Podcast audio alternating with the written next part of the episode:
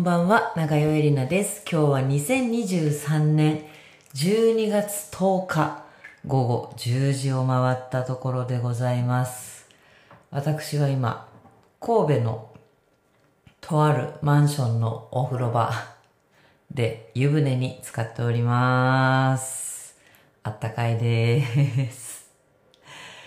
えーついさっき、えー、与論島から帰ってまいりました。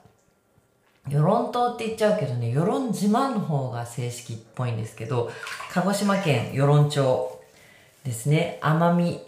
奄美群島の中の与論島から帰ってまいりました。えー、普段結構暇なんですけどね、今年は特に、あのーちょっとですね、残念なことに、小学校とかのワークショップの依頼が例年より少なくてですね、割とゆとりのあるスケジュールで秋を過ごしてたんですが、この12月だけが、この12月1ヶ月だけが非常にクレイジーでして、まあ、あの、こちらのポッドキャストをお聞きいただいている皆様はすでにご存知だと思いますが、えー先月の11月27日から神戸に来ておりまして、で新海地アート広場にて、インスタレーションと、そして毎日ワークショップというね、企画をやっております。まあ、毎日ワークショップと言いつつまだ2日しかできてないんですけど、で、その、それを1、2、3、4日までやって、5日は休館日でお休みで、6日の水曜日から、えー鹿児島県与論町の方に行ってまいりまして、山猫団の公演をやって、まあ、発揮して大成功で、帰ってきて、ほっとして、今、疲れをほどくべく、風呂に使っているところでございます。いやー、このね、5日間をどう語るのがふさわしいかはちょっとなかなか難しいんですけど、言いたいことがありすぎて。でも、集約するとしたらやっぱり続けているといいことあるなっていうことです。本当に。あのーまず、続けているといいことあるな、その1、人間関係です。山猫団を始めて実は10年が経っておりまして、今11年目になっているんですが、えーちょっとね、昨日か一昨日かインスタにもちょっと書いたんですけど、この山猫団という、なんとも、こう、形状しがたいダンスカンパニーなのか演劇集団なのか何なのか、よくわからないこの団体をですね、始めるにあたり、すっごくいろんな人に協力してもらったんですね。絵描きのハトちゃん、それから、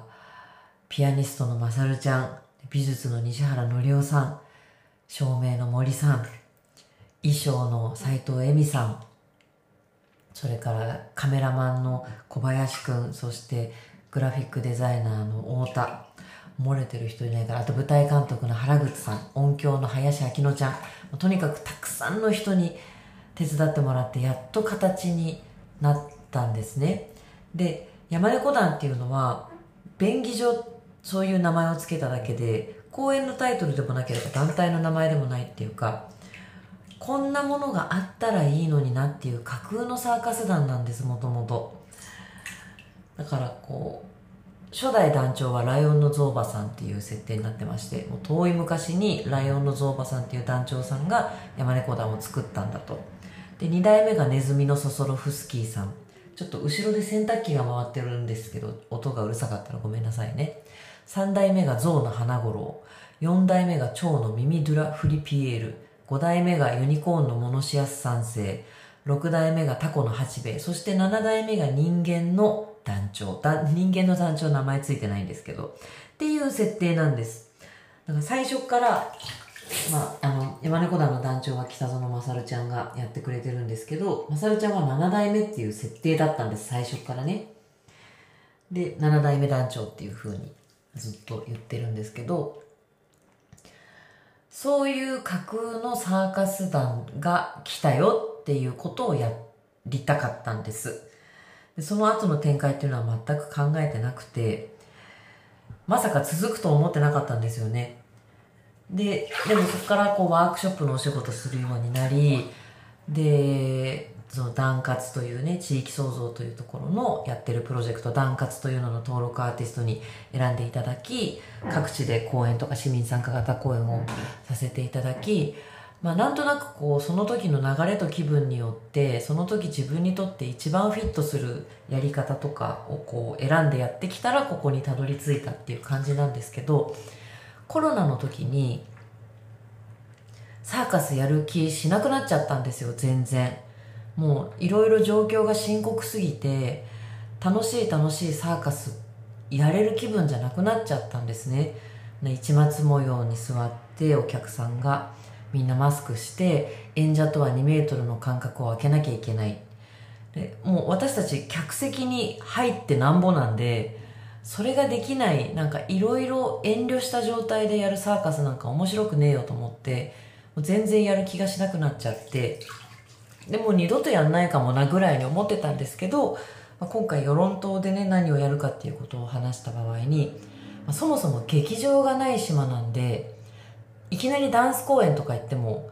全然みんなそんな劇場に行く習慣がゼロの人たちがダンス公演なんか見に来ないだろうと。とにかく大人も子供もみんなが楽しめるものをやってほしいというリクエストだったので、じゃあサーカスだろうということで、久しぶりに、うん、いつ以来だろうな。本当はコロナ前にやろうとしてたんだけど、コロナで中止になっちゃってできてなくて、もう相当久しぶりですね。5年ぶりぐらいにやりました。今話そうとしてたことが途中でそれちゃったんですけど、その続けていくといいことあるな、その1人間関係。で、その今までの山猫団の活動は本当に結構バラバラなんですよ。多岐にわたるんです。そのサーカスやった、やってたし、で、その後ワークショップずっといろんなとこでやってたし、で、そのサーカスっていうのを全部脱いで、素の状態で公演やったこともあれば、歌舞伎物大興行って言って和装になってね、やったこともあれば、いろんな形でいろんなことをやってきたんですが、その全ての活動に一緒にやってくれてるのが北園勝、団長の勝ちゃんなんです。で、こう思い返してみると、団長っていうね、すごいこう、キャラクターが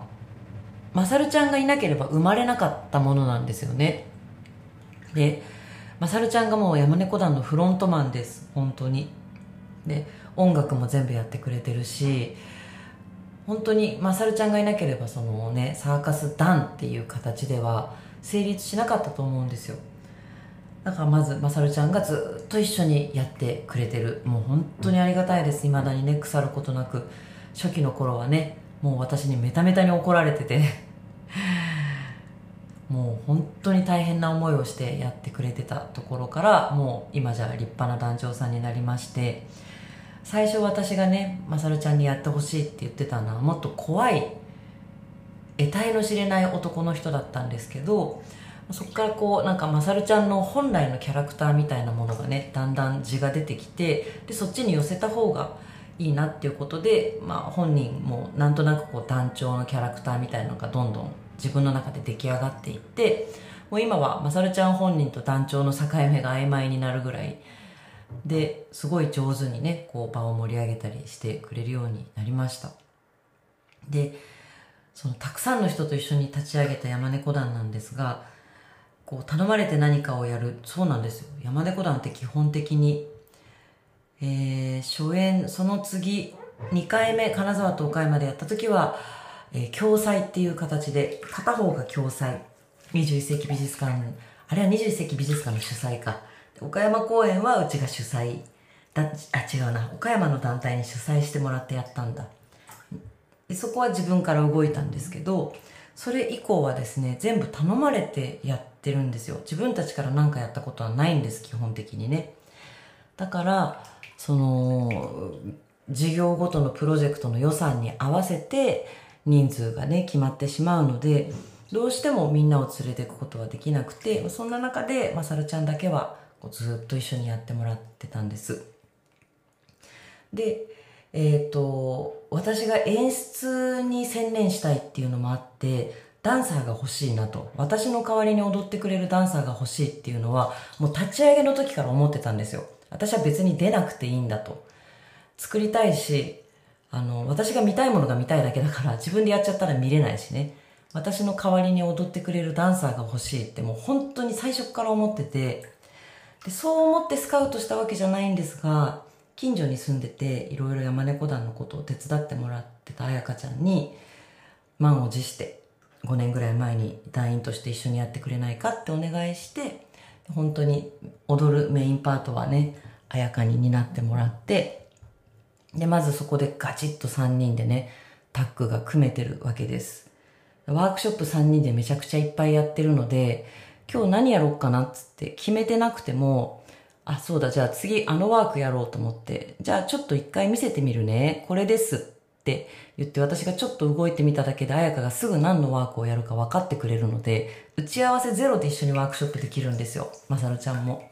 それは本当にすごいありがたいことで、で、そこで3人のチームができてる。で、さらに美術ののりおさんですね。もうずっといろんなところに付き合ってもらって、あの、やっぱり劇場とかってサイズが大きいので、なんかドンとしたものが一個欲しいなって割と思うんですよね。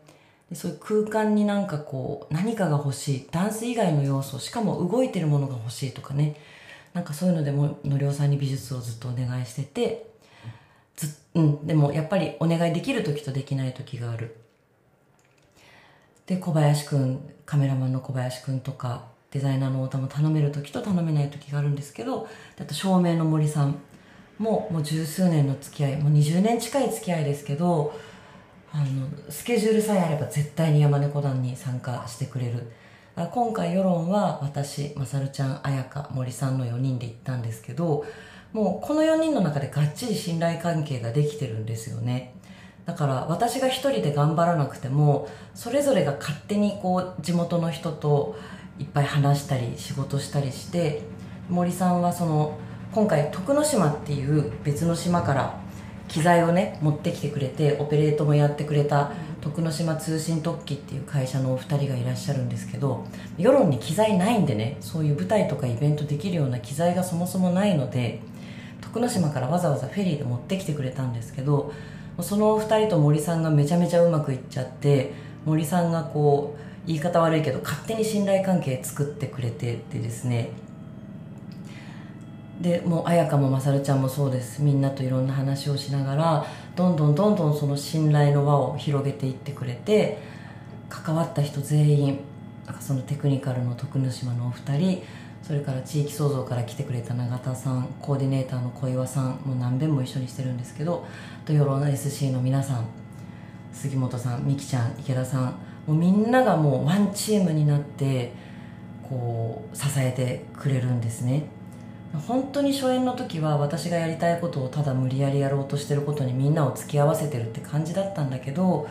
なんかこの山猫団っていうものがどういうものでどう見えたくてどうするとより輝くのかみたいなことを演者と森さんがそれぞれ把握してるので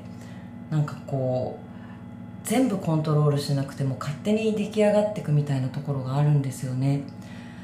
でそれで本当にもうね最高でしたね。だからそのでそれで私も10年前に比べてどういうふうに人にお願いしたら気持ちよく動いてもらえるのかとかそれは近い人も含めてです。まさるちゃんや彩香をやっぱりないがしろにしちゃいけないので彼らを大切にしながら周りの人も大切にするっていうどういうふうにしたらみんなが気分よくできるだろうかっていうところが随分ねあの分かるようになったので本当にもう公演作るのに関わった人が全員でね打ち上げ集まって10年前に私が一人で暗い部屋で暗い気持ちで書いていた「ライオンのワルツ」っていう歌詞の歌があるんですけどそれをみんなで大合唱してくれていや10年前にこんな日が来るとは本当に思わなくって本当に思わなくって私が面白いと思うことに賛同してくれる人がこれだけいるっていうこと。でやっぱりね10年やってきたからだなっていうのはすごい思います。随分間が空いちゃったけど久しぶりにやったサーカスの演目ねあのうまくいきました非常にね。で長くやってるといいことあるなその2はまあ今ほとんど言っちゃいましたけどやっぱ経験ですね。もう経験値が10年前と全く違うのであの特に今回の世論調なんていうのは劇場がない体育館でやらなきゃいけないってなった時にどこまでやるのかどこは諦めるのか諦めるっていうと変ですけど自分の作品を見せたいっていうねその一年でものを作ってっちゃうともう世論のいろんなキャパからはみ出しちゃうんですよ。でどんなに願ったって無理なことがある。機材2倍に増やしてくれとか。美術を運びたいんだっつったってね。離島なんで運べないんですよ美術を。ないものはない。その中ででも最大限面白く見せるにはどうしたらいいのかっていうないことにふてくされるんじゃなくてないっていうのをどう強みに変えられるかっていうね。美術も小道具も用意できない。人数少ないから衣装チェンジとかもできない。その中で小道具とかを使わずにいかにサーカスっぽい演目を見せられるかっていうことでいろいろトライした結果今回小道具山猫団としてはもう考え難いことですが箱ティッシュ2箱とおにぎり2つとあんパン2つしか小道具は購入していません。あとは全部あとコップ1つか。100均のコップ1つ。それ以外は全部あるものでなんとかしましたサーカスをね。あできるんだなっていう。でこれは78年前ぐらいの私だったらいやコロナ前2019年の私ですらこれはできないと思ってました。2019年に中止になっちゃった愛知県小牧市での公演ではマジで8トントラックで美術積んでいこうと思ってたんでそんぐらいしないと世界観作れないと思ってたんですね。ところがこう丸裸であるのは山猫団の衣装のみっていうね。であとはもう素の体育館。その中でどうやってこのファンタジーを成立させるのか、まあ、そんなあんま深く考えてなかったですけどちゃんとできました。サーカスだって聞いてやってきたのに全然違うじゃないかって怒ってるお客さんはいなかったですね。このダンカツの C プログラムっていうねあのその地域に行ってコンテンポラリーダンスの公演をやって見ていただく。有料公演をやって見ていただく。その有料公演をどうやってやるのか集客するのかっていうノウハウをホール側が蓄積するための公演なんですけど毎回結構集客に苦労するんですね。もう本当に地域によってバラバラで30人しかお客さん集まらないとかいうこともあるんです。ところが今回は300人弱のお客さんが5000人人口5000人の島で300人弱のお客さんが来てくれてもう公演終わって帰る道すがらも通りすがる車の人に「今日よかったよ!」なんつって声かけられて宿に帰れば子供たちがライオンの真似をしてくれるし本当にもうあちこちで「お疲れ様ありがとう」ってどこに行っても声をかけられて最後空港のお土産屋さんで焼酎買おうとしてた時も「昨日見たよ!」って言ってもらってああこんなことってあるんだなみたいなねこうそうですね。なんか自分の作品にこだわりすぎないでなんかこう、ね、美術なしで山猫団のサーカスやるなんて嫌だって昔は思ってたんですけどやっぱり受け取る側がね楽しんでくれればそれでいいんだっていう側をちょっと引っ込めるっていうことが10年経ってできるようになりました。なんか美術がないっていうと本当に丸裸にされたような気持ちでとてもじゃないけどできないってね昔は思ってたんですけど世論党にいろんなものが足りないことでそれをじゃあ何で埋めるのか想像力だっていうところでこう私も山猫団全体でもキャパが広がったように思います。本当に最高でしたね。でもいいことばっかり言ってるとよくないんでマイナスの点も挙げますとまあ大変は大変でしたよ。本当にね。あの広大な体育館にちっちゃいステージがついてるんですけど狭すぎてそこではもうできないので体育館のステージの上とその前5メートルぐらいの半円形のアクティングエリアを作ってそこでまあ演目をやるようにしてでそこをこう円形で囲うように客席を作ったんですけどアリーナにある可動式のね客席を動かして本当にコロシアムみたいに半円で周囲を囲うようにして客席を組んだんですよ。でそれを私たちが到着する前にあの仮で決めて場所を決めといてくれたんだけどどうしても私がそれじゃ狭いって言ってこれじゃ狭いですって言って3時間ぐらいかかったかな？3時間ぐらいかけて全部移動したんですよ。あそれは本当に申し訳なかったけどでもそれはなんだろうね何でもいいですよっていうのとこれだけはあの譲れないっていう線引きであの客席の組み方だけは私は絶対に譲れなかったのでちゃんその最低限のものをね見せるためのエリアを作るのにいろんな意味で。で結果広げて大正解でした。世論の人って直前までチケット買わないんですよ、まあ、売り切れるなんていうこともないしあの他に予定がいっぱいかぶってるわけでもないしその週末にねイベントがいくつもかぶってるわけじゃないので直前にならないとチケット買わない。で3日前まで120ぐらいだったんです。でも正直読めないと。で結果当日券56枚売れたんで だから多めに客席組んどいてよかったんですけどだそれも本当分かんなくって、まあ、でも入れないとか断るっていうことがないようにちょっと広めにしときましょうっていう判断をしたのは大正解でした。でもだからその客席組むだけでもすごい大変ででその何もないとこに照明当てなきゃいけないんでイントレ組んで機材1個ずつつってもう大変でしたよ。それは本当に私はそんな大変じゃないけどテクニカルの皆さんがすごい大変だった。なんかもう仕込みと照明作るだけでめちゃめちゃ時間かかりましたね。丸3日かかったかな多分ね、はあ、そうね。なんかそのあこうしてほしいなここにこういうもんが欲しいなと思ってもないんですよ基本的にね。だからどうにかするっきゃない。もうその辺にあるもの何でも使ってどうにかするしかないっていう感じで。でもなんか奇跡的にちょうどいいもんがあったりとかしてあこれいいじゃんなんつってね。そういうのを使わせてもらってなんとかできました。なんかその完璧じゃない状況の中でベストを尽くすっていうねその種々選択みたいなことが10年経ってできるようになったなっていうね。そしてこうもう仲間だ俺たちは仲間だって熱くね語って飛行機やフェリーに乗る前までの午前中の時間みんなでビーチでねゆっくり喋ったりして仲良く遊んでもうまた絶対一緒にやろうねっていう熱いちぎりを交わして帰ってきたんです。こうやってこう各地にね仲間が増えていく。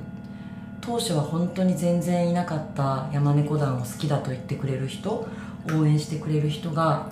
ちょっとずつちょっとずつ増えてって今与論島には私たちの味方をしてくれる人がいっぱいいます。ちょっと待って暑い！ちょっといつ上がる。暑い。暑いわ。これマイク大丈夫かな湿気。そうなんです。だからやっぱりねあのー何回も言ってますけど私は本当にしょうもない人間で大した才能もないです。けどうん才能っていうくくりではちょっとないと思うんですけど自分はこれが得意だと思うことなんかここはうまくいくなっていうところはこう話さないで大事にしてきた結果なんかこうね広がってきたなっていう感じです。それがもう本当50近くにもなってね体育館でサーカスやってていいのかっていう見方もできるけど私はいいと思います。もうあんなにたくさんの人が喜んで笑ってありがとうありがとうって言ってくれてこんなに人を喜ばせることができるっていう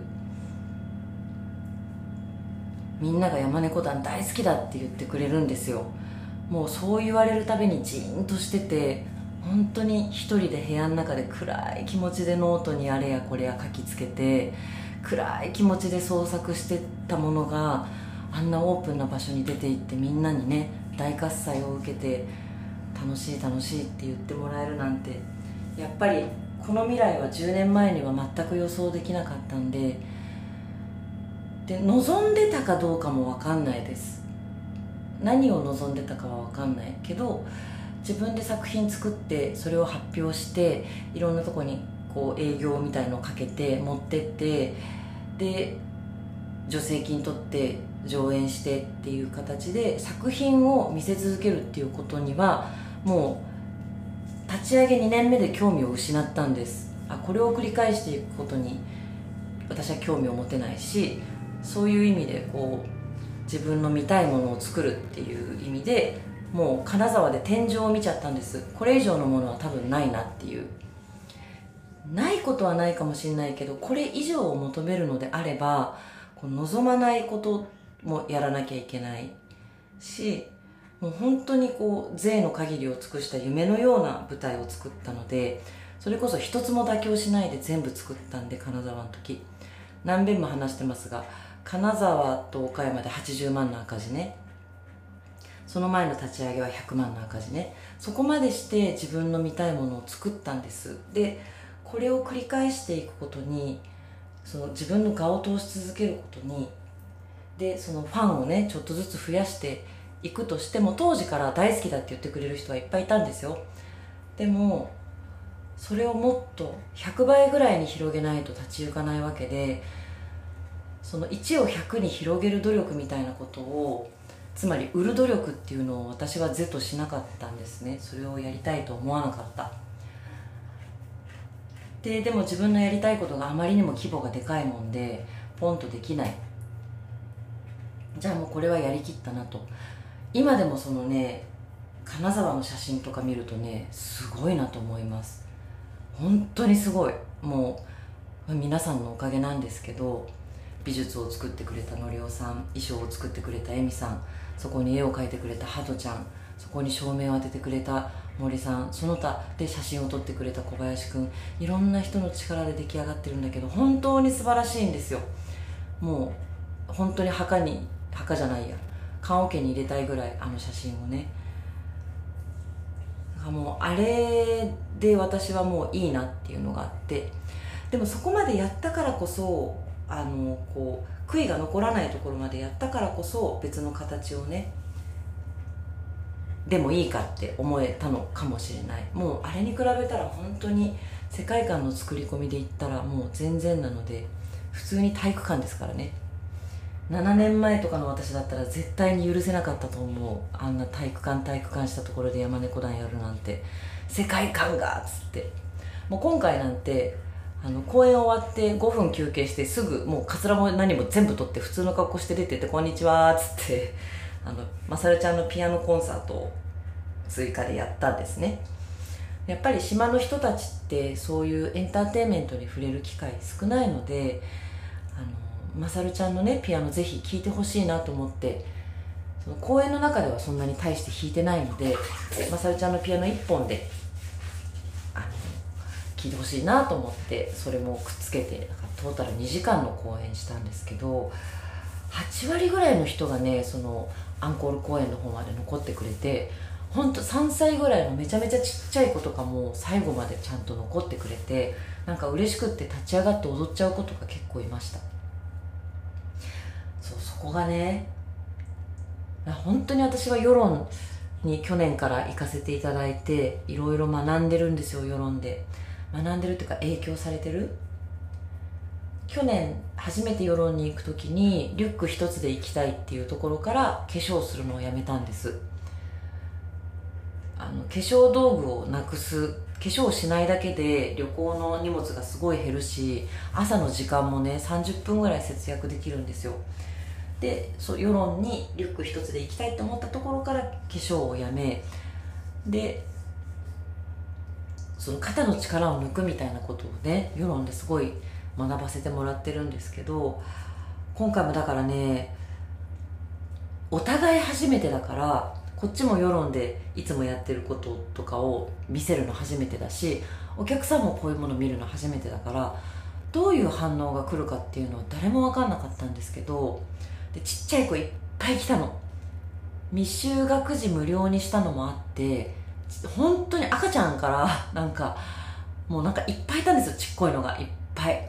でそういう状態でやるのも初めてでどうなるかななんて思ってたんですけどまあまあようしゃべる。あの照明がついたら青くなったとかなんとかだよなんとかだって思ってること全部口に出るね。それはでも全然別にいいんですけどあのこっちはマイク使ってるのでそれで声が聞こえなくなることもないし場所もすごい広いのでそれほど問題じゃないんですけどなんか アクティングエリアをなんか横切るように走っていく子供とかが結構いてもうテンション上がりすぎてもう動き回っちゃって私のソロでゆっくりゆっくり出てくるところがあるんですけどそうするとアクティングエリア空いてるじゃないですか。空いてるなんかで私はその時布をかぶって仮面もしてるので周りが見えないんですけどその布を取るまで。布をかぶってゆっくり出ていく時になんか走り回ってる足音すんなみたいな。とにかく子供がね動くんですよ。でもそれはねなんでだろうと思ったんだけどレストランとかも開放的な雰囲気だしすごく。で例えば電車とかそういう公共の場所で静かにしなさいって言われる場所が多分学校の教室以外ないんですよ。で学校でもそれほどうるさく言ってないんじゃないかと思うんですよね。だから静かにしなきゃいけないっていう頭がまず子供にも親にもないのであの子供が走り回っても親が止めないんですよ。最初の始まって最初10分間私が一人で喋るんでどうしようかなと思ったんだけど、まあ、でもなんとなくあの本当に例えば走ってきて演者に抱きついちゃうとかそこまではないからちょっと小道具触ろうとして手伸ばしたりとかそんぐらいはするけど本当にこう上演の妨げになるようなところまではいかないのであまあこれは大丈夫かなと思ってまあなんかその辺ちょろちょろ走ってる子いるけど まあいいやと思ってそのまま最後までやりまして。私がこう全身に綺麗な柄の入っている肌色のタイツを着て表情の見えない仮面をかぶって踊る割と怖いシーンがあるんですけどそこを子供が怖がるんじゃないかってね世論の人たちはすごい心配したんだけど私は結構大丈夫じゃないかなってちょっと思っててまあまあ怖がったら怖がったでみたいな。一応最初に言っといたんでね怖いなって思うシーンがあるかもしれない暗いとこもあるしねそういう時はこうやって顔を隠して目をつぶってたら通り過ぎるからねって言って怖いって言うんじゃなくて まあ言ってもいいけど目をこうやって隠してじっとしてたらねあの怖いことは通り過ぎるからね怖いなと思ったら顔隠して待っててねなんつって。まあでも怖いとか言ってる子はいなかったですね。泣いてる子とかギャーとか言う子はちょっとびっくりしてる子はさすがにいたけどでもその辺もどこまで近づくかとかこうね子供たちにじわじわこう近づかせ近づいていってと引きでこうちょっと全貌が見えるようにして明るさの中でね人間が仮面をかぶってるんだっていうことが認識できるぐらいこう見てもらってからゆっくり近づくとかねしたら全然みんな怖がってなかったんで。最高でした。最後ねあのまさるちゃんのピアノコンサートでいろいろね用意したんですよ。いろんな曲を。でまさるちゃんがわざわざアレンジしたり日本語の詩を書いてきてくれたりとかなんかいろんなことを用意してくれたんだけど、まあ、なんとなく世論の人の冬眠性とかの話を聞いて子供が多いっていうこととかいろいろ聞いてちょっと変えようと。当日になって演奏する曲を変えてそこは本当にまさるちゃんもねプロなのでせっかく全部オケまで作ってきた曲をオケを作って日本語訳を書いてきた曲まで引っ込めてクリスマスソングに変えたんです。でまあまさるちゃんのすごいこう美しいピアノでねジャズアレンジのクリスマスソングをわーっと弾いてもらった後にあの真っ赤なお花のトナカイトナカイの歌をね歌ってピアノしたらもうねマジどこここレイブ会場っていうぐらい大合唱で。子供たち全員大合唱。大人も歌ってたと思う。あんな大人数の大合唱私生まれて初めて聞いたかもしれない。そうトナカイクリスマスソングをね全員で大合唱して終わりました。いやだからなんだろうな。本当にやっぱりこう芸術とね言われるようなところにいたっていうか自分でいるような気になってた？ところがあって。でもそうですね。何のためにやってるのかっていうことをねやっぱり時々忘れちゃうんだけど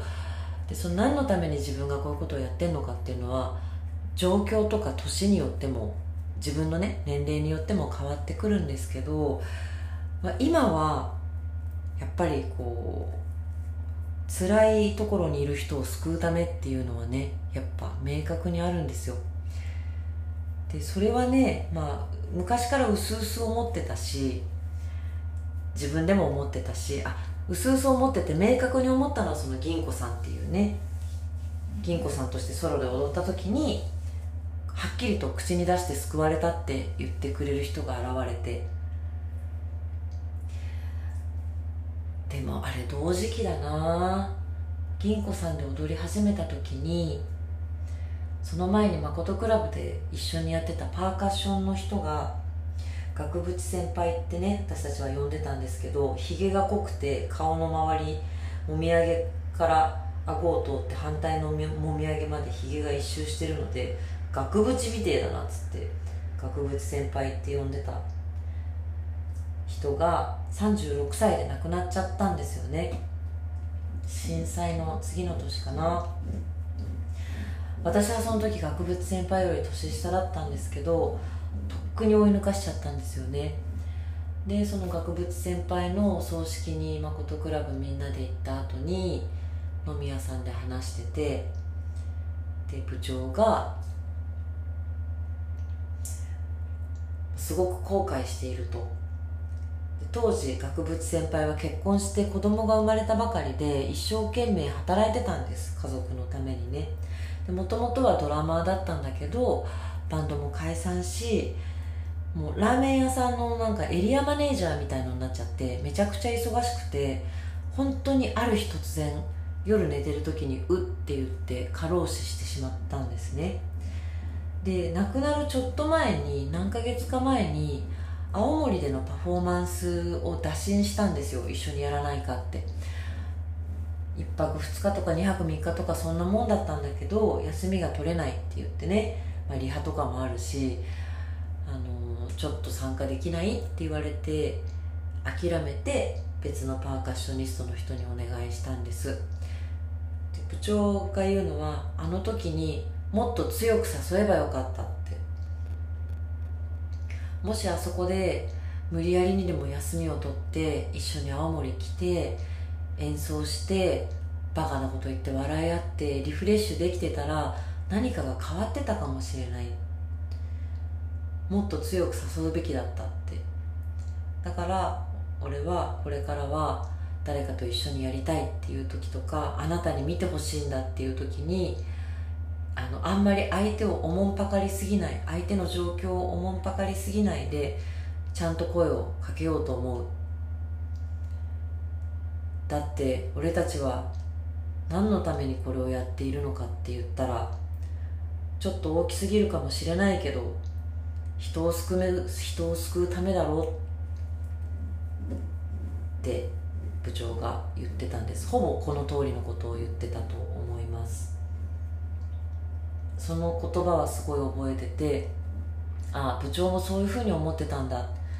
ただただ自分たちが面白いことをやるためじゃなくそういうふうに思ってた。でそれは震災の時にも震災の後に「密室」っていう作品を作った時にもそういう話をしててリハーサルが行き詰まった時に何のためにこれをやるのかみたいな話をしていて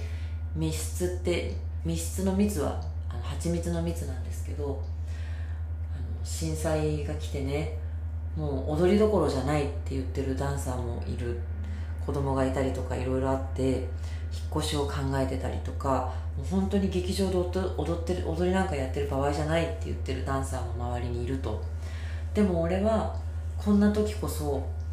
あの劇場に入りたいんだって。世の中が大変な時こそ俺はもう劇場に閉じこもってもう自分を救ってくれるエンターテインメントに端的したい。なんならその劇場の中で朽ち果ててもいいって言ってたんです。私はそこまで思わないんだけど私はもうちょっと生活に近いところにいたいと思うんだけどだから部長がそういうふうに言ったのはなぜかと言ったらそれだけそういうものに救われてきたからなんですよ。部長は常々そのダンスとか舞台とかやってなかったら俺は犯罪者になっていたかもしれないってそのぐらいこういろんなもううまくいかないこととか、まあ、変わってる人なんでねこういろんなモヤモヤをこう出す場所を探していたというかダンスがなければ俺は犯罪者になっていたかもしれない。でそうならずに済んでいるのはダンスや劇場のおかげであると。ハロウィンでね渋谷の交差点でみんなで仮装して集合して酒飲んだら迷惑だけど私たち舞台上でもっとすごいことやってるんでまあ今はあんまやってないですけど昔はやってきてるんで若い頃はね。舞台上だったら許されるっていうことってやっぱりあるんでその密室空間の中でそれを見たいと望んだお客さんの前でだけ見せられるものってあるんでそういうのをいっぱいやってきてるんでね。私たちはそういうエンターテインメントや芸術に文化にこう救われてきたのであると。でそれをずっとやってきたものとして救われ続けてるだけじゃダメだろう。救う側に回らなきゃいけないんじゃないのかっていう。これまで救ってきてもらったねエンターテインメントに対してエンターテインメントって一括りに言ってしまってはいけないかもしれないけど、まあ、衣食住に関わらないなくても生きていけるけどなくても死にはしないけど生きていくのが退屈になっちゃう。そういうこう刺激とかいろんなものを与えてくれたものを与える側にそれを与える側に回れるのであればやっぱり人が喜ぶことをね喜ぶにもいろんな種類があるんだけど圧倒されて黙り込んじゃうとかもそうだしびっくりして泣いちゃうとかでもいい。わかんないけどなんかこうガンって胸をつかまれたり脳みそを揺すぶられたりねそういう思いをすることで自分のねなんかこう内側の洞窟みたいなものが広がるじゃないですか。そういうこうそういう凝り固まった価値観だとか凝り固まってなくてもねそれまで知らなかったそいろんなこの世のいろんなものとか人間の側面とかをこうハンマーでこコツンとこコツンぐらいかな私はね。叩いて広げるような行為をやるべきではないのかと。そうなった場合に相手の受け取りやすい形にして渡してあげるっていうのはすごい大事だと思っててだからこう私の作品の世界観がとかじゃなくてあこれだったら見たいなって思えるようなパッケージにして渡しておいてでもなんかやっぱ最後にはちょっとねあのタイツ着た女がなんか気持ち悪い踊りをして迫ってくるみたいなシーンもあるわけです一応ね。それは今回私はやんなくてもいいかなと思ってたんだけどやっぱりちょっとそういうものが本気の踊りがないと軽いっていうね。楽しい楽しいだけで終わっちゃったらよくないんじゃないかってまさらちゃんに言われて。そうかもなと思って。本当は疲れるからやりたくないんだけど。あのここ怖い踊りっていうとなんか言い方があれだけど。自分の中ではそのソロのテーマがちゃんとあるんだけどいわゆるダンスじゃないのでどういう意図で動いてるのかわからない。人間同じ人間なのによくわかんない動きをしているのってやっぱり意思の疎通ができない感じがしてちょっと怖いと思うんですよね。そういう意味の怖さです。なんでこの人こんなことしてるんだろう。なんでこんな動きをするんだろうっていうでわからなわからないが怖いにつながるつながりやすいわからないっていうのを、まあ、やったんですけどでもそれもなんか帰り際にちっちゃい子に「あのシーンは何?」って「あのお化けは何?」って聞かれたので「夢だよ」って言っといたんだけど 本当は違うんですけどねそのまあヘビ女って今呼んでいるそのシーンの元ネタはですね私も今回やって久しぶりに思い出したんですけど江戸川乱歩の「踊る一寸法師」っていう短編があるんですよ本当に短いんですけど見せ物小屋のサーカステントの中で団員たちが夜どんちゃん騒ぎをしているんです。でそこにロクさんっていうねうーんなんていうのか小人症っていうのかなこう大人になっても背が伸びない人っているじゃないですか。大人になっても1メートルちょっとぐらいしか身長がない手足が短いね。そういうで顔はいつも笑ってるロクさんっていう人がてその人をからかうんですよみんなが酔っ払っちゃって。で本人はすっごい嫌がってるのに酒樽に顔を突っ込んで。でその見せ物のね興行の中の一番の美人がねまたそれをからかってなんかこうお顔の上にボーンと乗っかって馬乗りになってなんか踊ってみたりとか。でやめろよっていう人もいるけどもう酔っ払っちゃって狂乱になっちゃって止まらなくってもう嫌がって逃げ回るのをとっ捕まえて無理やりなんかやらせるみたいなね。でじゃあ最後に何かやれ何かやれみんな一芸をやれ自分の持ちネタじゃないものをやれって言って盛り上がった時にそのロックさんとこれねなんでこんな詳しく言えるかっていうとどんな話だったっけなと思って思い出そうと思って昨日もう一回読んだんですけどでそのロックさんとお花だったかお玉だったかその一番のね美人美人ゆえにちょっと調子乗ってるんですよ。その2人でじゃあ手品をやりますと。箱の中に入ってね箱の中に入ったと女の人が入ってそこにこう日本刀を突き立てるっていうね十何本の日本刀を突き立てるっていうのをやります。でその時のこう絶叫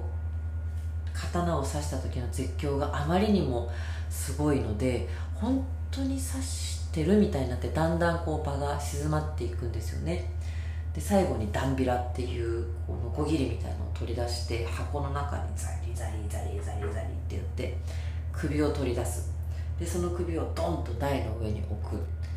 でその台っていうのはあの下から床からこう通じていてひょこっと首だけ出せるようになってるんですよね。だからドンと首を置いてもみんなはあれ？どっ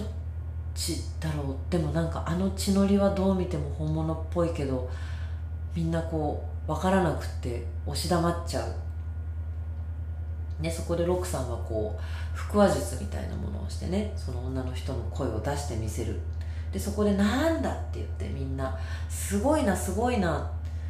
あまりにも真に迫ってたからびっくりしたよって言うんだけどでそこはでも作品の中ではその中にいる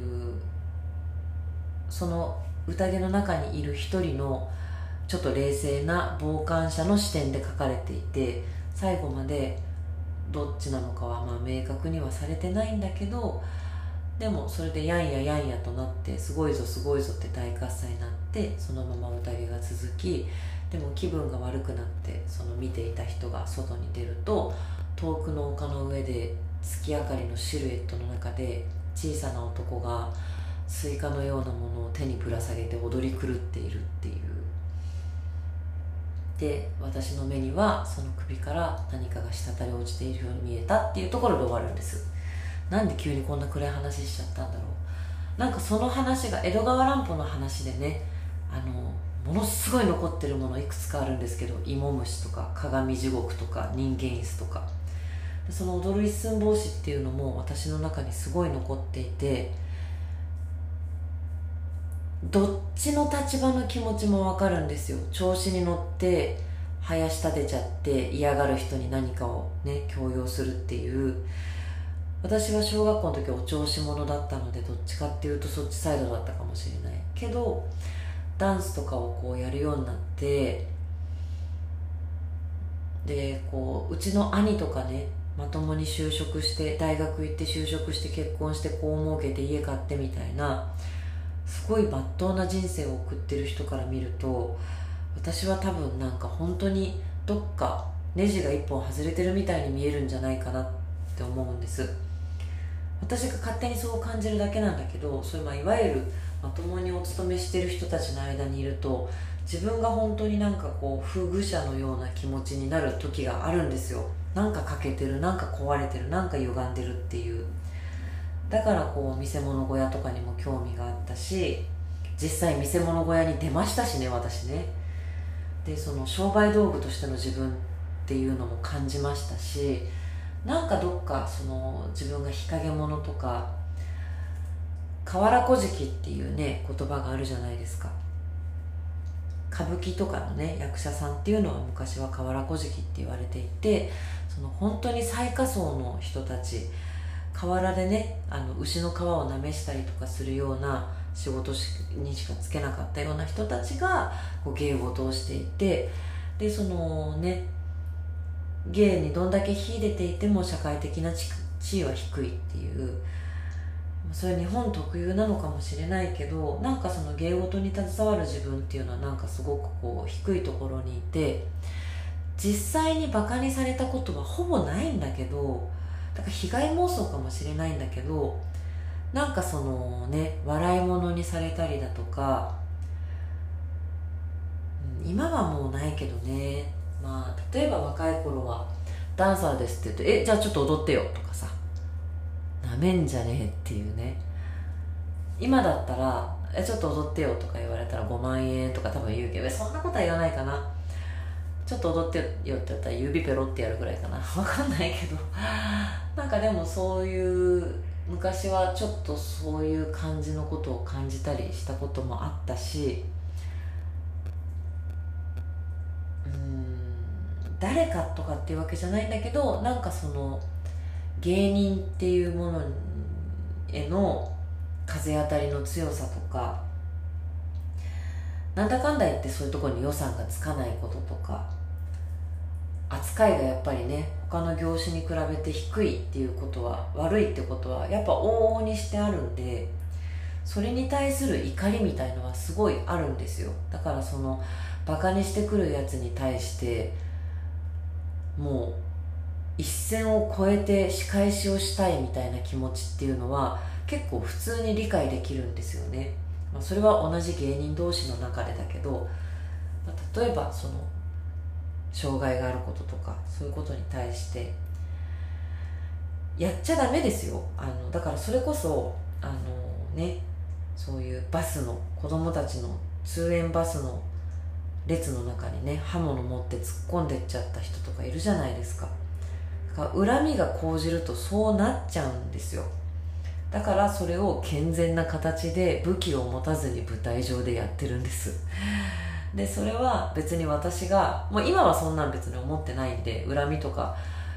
ちょっと胸の奥をこうよく掘り起こさないと出てこないぐらいなんですけどでも根本にはそういうのはずっとあったし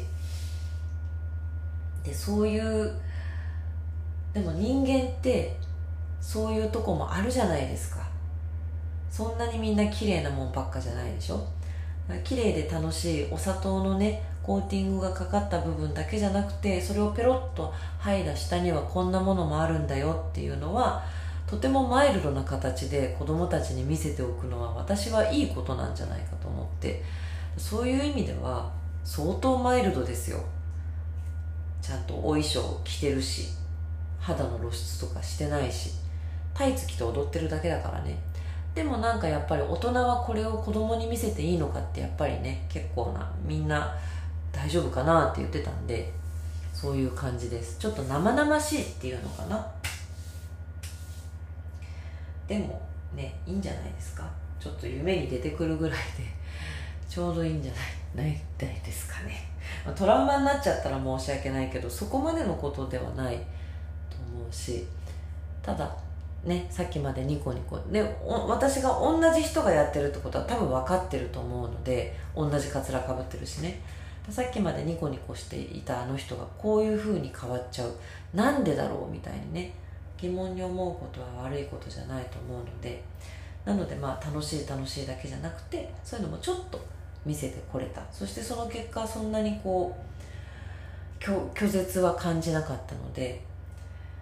来年またねもう一回世論に行って講演をすることになってるのでその時にはそのお砂糖のコーティングを少し薄くして生々しい人間の部分っていうのをもうちょっと強く出しても受け入れてもらえるかなっていう山猫団っていう団体の名前をね島の中でものすごく認知してもらえたのできっと好意的に皆さん受け取ってくれるんじゃないかなと思ってもう一歩踏み込んだチャレンジが来年はできるんじゃないかなと思ってます。いやー最高ですよ。私はその地域創造のダンカツというのの登録アーティストを来年で7年になるんですけど一旦そこで一旦っていうかそこで終止符を打つことに決めました。もう一回応募したら通る可能性はある。あと2年やらせてもらえる可能性はあるんだけど若い者にね席を譲るために応募はしないことにしました。でそれはもう地域創造の人たちにも言ってあったのでじゃあ今から応募を考えてる人たちのために段活ってどういうのっていうことをねあの2分ぐらいのコメントくださいって言われて今日世論のめちゃくちゃ美しい海をバックに撮影してきたんですけどその時に話したことを今ちょっと思い出しながらもう一回話してみます。すごいバイクが与論島ってね皆さんもともと知ってましたか？どこにあるか。私もちゃんとは知らなかったんですけどその鹿児島県奄美群島。でも位置的にはもう那覇のすぐ上です。そんな場所に普通のダンス公演で行くことってありえないんですよダンス公演で巡業する先ってちゃんと劇場がある街なのである程度以上の規模がある。しかもコンテンポラリーダンスとか見るお客さんがいるところにしかやっぱ基本的に行かないんです。ところが単活になると名前を聞いたこともないような街とかそれこそ今回みたいに劇場がない街にも行くことになるんですね。そうするとで逆に2000人のホールで何かやってくれとか言われることもあるし本当にこう今まで全然聞いたこともなかった街に行ってダンスなんか全く見たことないお客さんたちを相手にダンス公演やったり踊ったことない人を踊らせたりっていうことをやらなきゃいけないわけなんです。それまで東京の劇場とかとは全然違うコンテンポラリーダンスって何？っていうような何？なんてそんな可愛いもんじゃないですよ。は？あ何？ぐらいの人たちのところに行ってダンスってすごい面白いんだよっていうことを伝えなきゃいけないわけです。でそうするとだから今回の公演みたいにどの要素は絶対に残して自分のダンスの核の一番核になることは何なのかっていうことが分かってないと伝えられないんですよね。いろいろ外見は変えたとしても真になる部分をぶれずに伝えるっていう信念を持って伝えるっていうね。で私はそれで6年やってきてダンスに裏切られたことは一回もないです。ただひたすら毎回ダンスって素晴らしいなって思って